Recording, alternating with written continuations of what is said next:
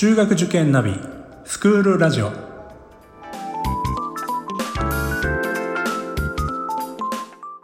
スクールナビゲーターののびるです。この番組は中学受験を目指すご家庭に学校の先生からの生の声や受験に役立つ情報をお届けするラジオです。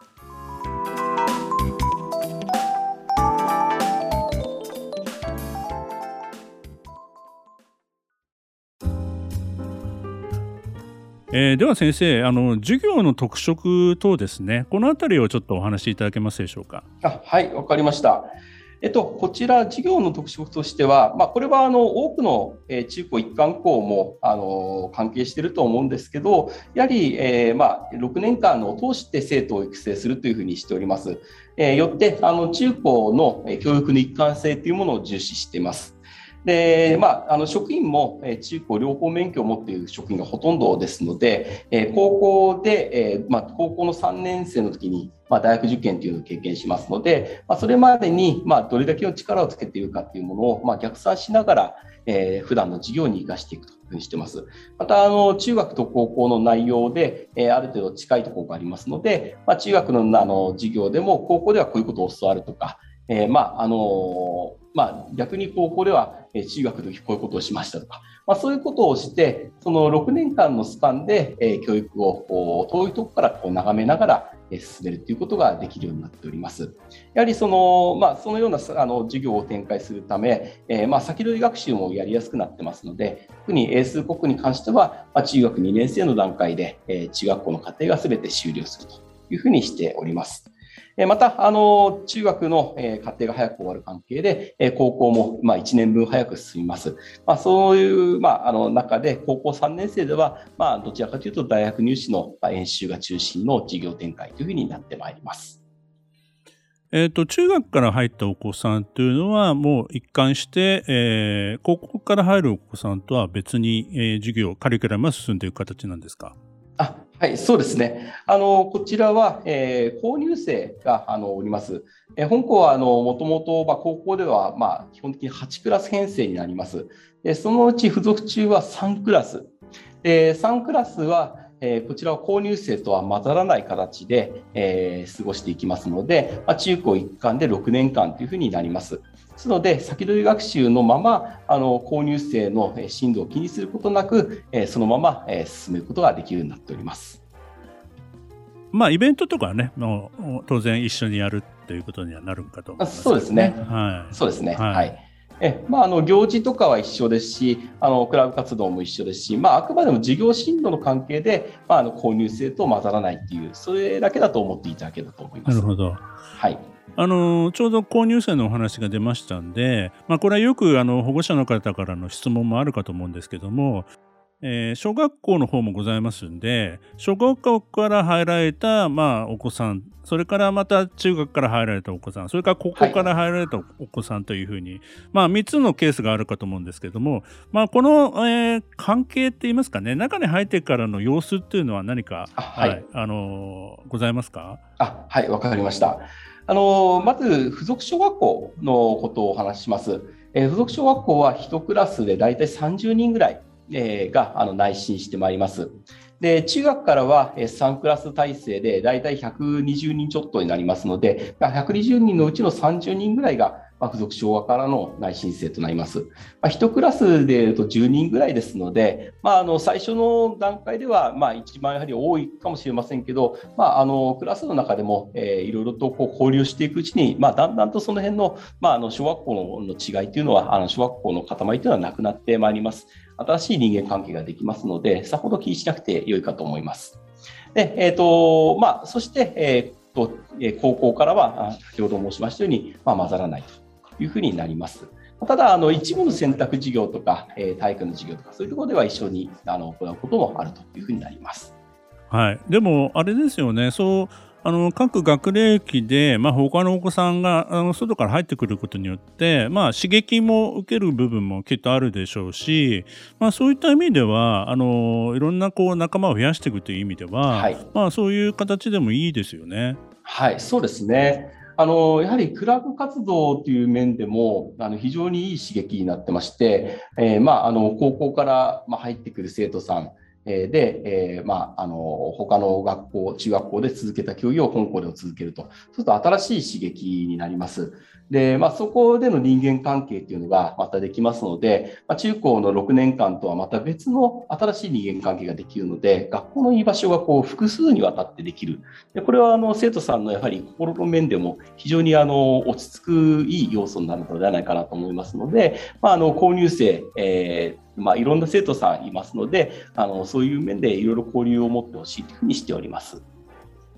あと、あの、授業に関連することでお尋ねしたいんですけども、えっ、ー、と、まあ、要するに、こう、授業の、に対しての、こう、サポートといいますか、えー、はい、えー、まあ、あのやはり、まあ、入試をあの経てお入りになってもやっぱり学力の差があったりとか、まあ、そういった部分に対してのなんかこうあのサポート体制ってのはどのような形になってますか？はいわかりました。えっとあのまあ、まず、え学習習慣の定着っていうところがあります。で、まあ、あの中学校入試ですと、まああのまあ、もちろん一生懸命頑張って入入学される方が多いんですけどその後の学習習慣っていうのは非常に大きい差を生みます。ます。で、ね、あの日頃のまあ予習復習というものを行わないとどうしてもまあついていけなくなってしまったりとか、えーとまああのまあ、香港だと、まあ、例えば漢字の追試とかそういうことがあったりしますので、まあ、そういうので残されてしまうとか、まあ、そういうことにまあつながる可能性がありますのでまずあの一つは学習サポートということで行ってます。でこれはあの普段、えー、と学習記録の入力というものをウェブ上で行ってます。で、1日の振り返りを、まあ、あの自分で、えーとまあ、あの iPad 皆さん持ってもらってますので、えこちらで、えーと、学習記録を、まあ、あの例えば国語時間が何分とか、え数学何分とかそういうことを、まあ、記録してもらってでそれが、まあ、あの教員の方にも、え共有されますので、えそれを見て、え教員の方でアドバイスする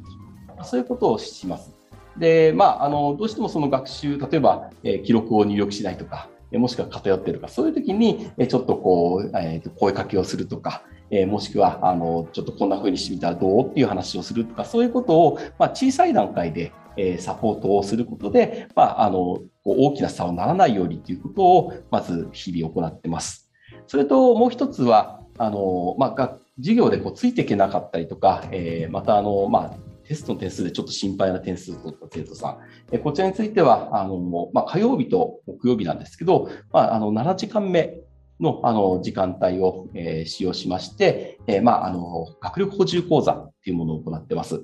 で、えーと、こちらで、え英語と数学の補習を行いまして、まあ、学習の方法とか、あ,、まあ、あとは、えー、宿題を見たいとか、まあ、そういうことを、まあ、しまして、どちらかというとあの塾の個別指導塾みたいな、そういう近い形だと思うんですけど、まあ、あのサポートをして、でそれで、まあ、次のテストで良好であれば、まあ、抜けると。まあ、そういうことをしまして、まず自分自身でこう生活習慣を作っていくっていうことを、まあ、常に意識するようにしております。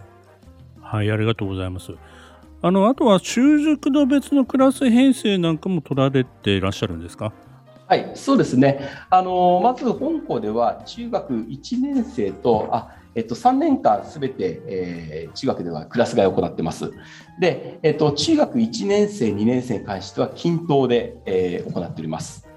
で、えー、中学3年生になるときに、えーと、その中学2年生の1年間の成績を見まして、えー、1クラス、まあ、あの特進のクラスを、えー、設けております。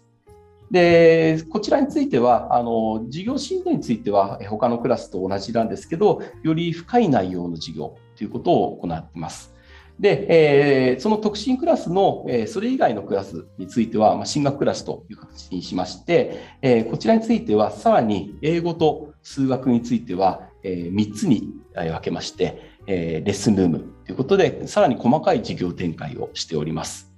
で、あの、より、まあ、細かく、えーまあ、生徒たちあのサポートしながら、えー、成績をあの、まあ、伸びるようにと、まあ、力をつけるようにというふうにしております。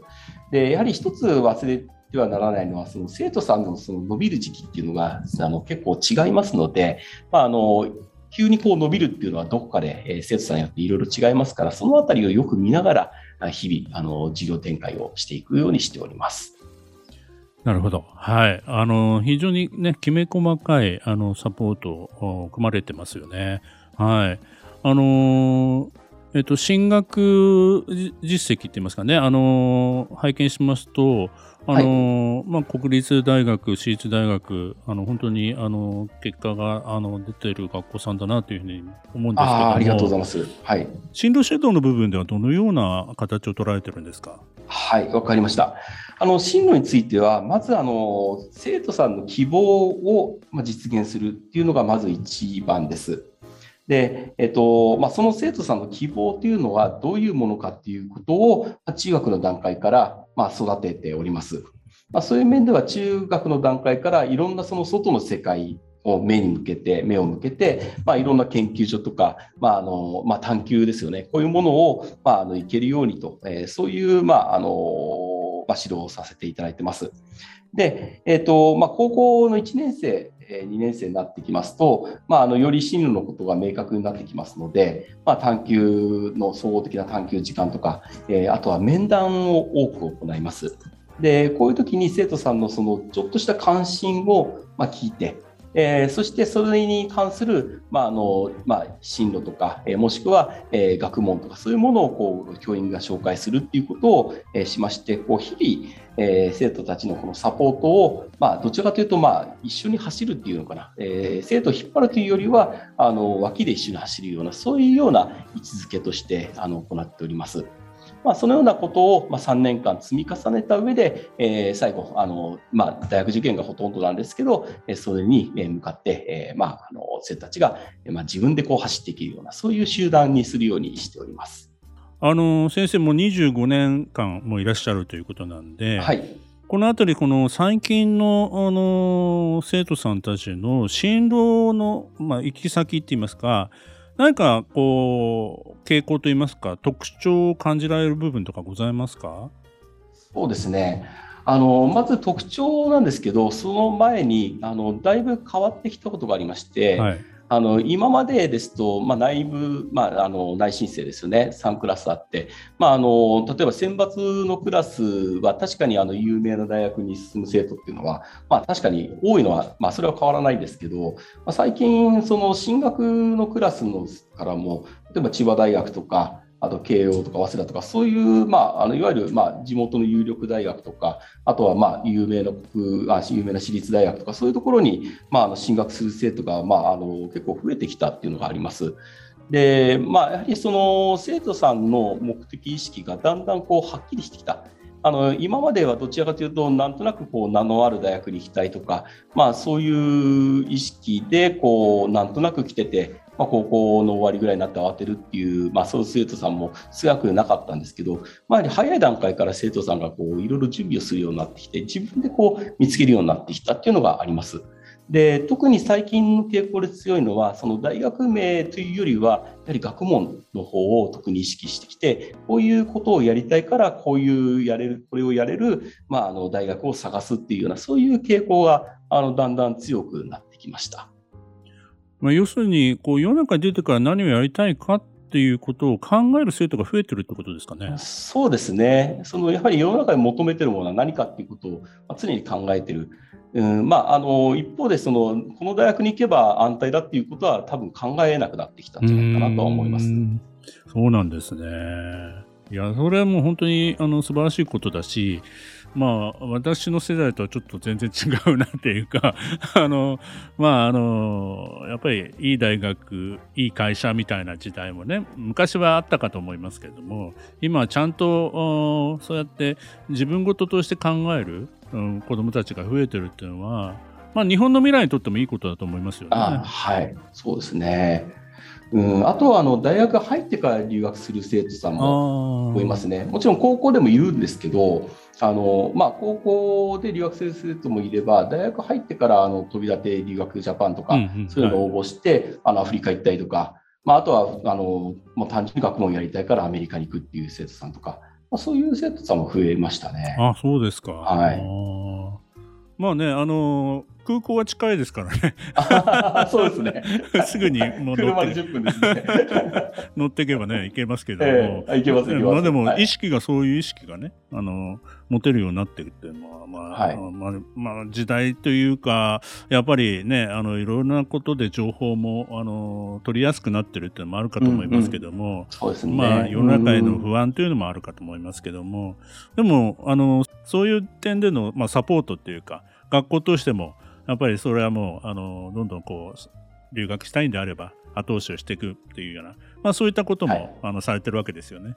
そうですね、まああのこう大手振ってサポートっていうまではいかないと思うんですね、はいい、ろんなが学校さんがいますから、本当に留学を全面に出してるっていう学校にはもう到底及ばないんですけど、ただ結構最近、生徒がもう自分で見見つけてきますね。ああ、なるほど。えいろんな、はい、いろんなところを見つけてくるので、結構それに頼ってしまうところはあるんですけど、まあ自分たちで動けるんで、まあいいかなとあ思っております。それはそうですよね。はい。はいまあ自分で決めて自分でね、あのーこうしたいんだって思いが強ければね、あのーやり遂げる意志っていうのがね、強ければ、それだけやっぱりあの達成できる可能性っていうのはあの広がりますからね。そうですね。ううんん。あの、まあ、以前あった生徒だと、あの、まあ、某会社のスカラシップ制度っていうのをどこかが見つけてきて、えーそれを応募しで通って、まあ、留学費用はほとんどかからないとか、そういうことがあったんですけど、うん、まあ、本当に我々よりも、あの、いろいろ見てますね。ううんん。だから、やっぱり情報化っていうのは、生徒たちにも非常に大きいメリットもあるし、我々だけでは多分探せないっていうのも、まあ、ある意味受け入れざるを得ないけど、まあ、生徒たちが見つけられればそれでもいいのかなというふうには思っておりますね。本当そう思いますよ。うん。全部をあのお膳立てして、あのこれがいいですよっていうよりは、自分たちがこうしたいんだっていうのをね、大事にする方が、まあ、後々やっぱりそれは本当にあのどこかでは完全に自立しなくてはいけないわけですから、あ、はい。まあ、そういう部分では、まあ、なんていうんですかね、あの手厚すぎるっていうのも、決して、まあ、あのいいことではない部分もありますよね。はいそうですね。うん。あの、先ほど手厚いということで少しお話をしますと、実はあの、今年からカリキュラムがちょっと変わりまして、えっ、と、まあ、あの、授業がですね、えっ、と、45分授業になったんですね。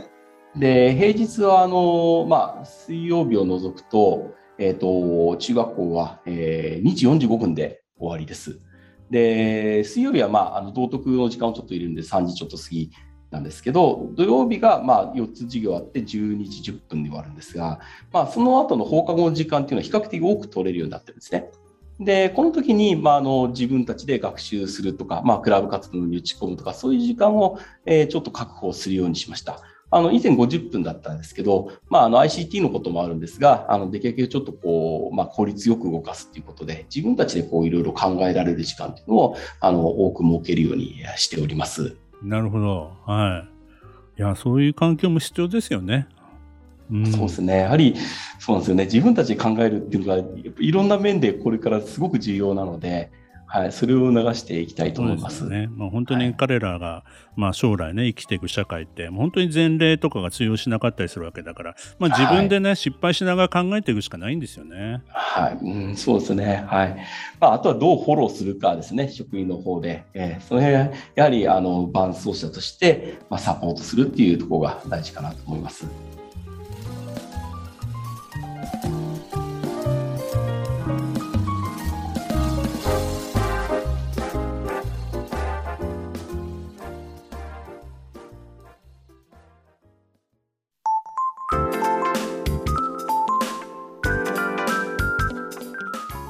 クールラジオでは番組への感想、出演してほしい学校など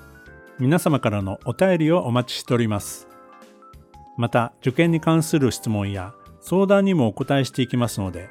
概要欄の Google ホームからお気軽にお寄せください。Apple、Amazon、Google、Spotify などの無料のポッドキャストアプリで購読やフォローなどのボタンを押していただくと更新情報が届きますので便利です。それでは次回もスクールラジオでお会いしましょう。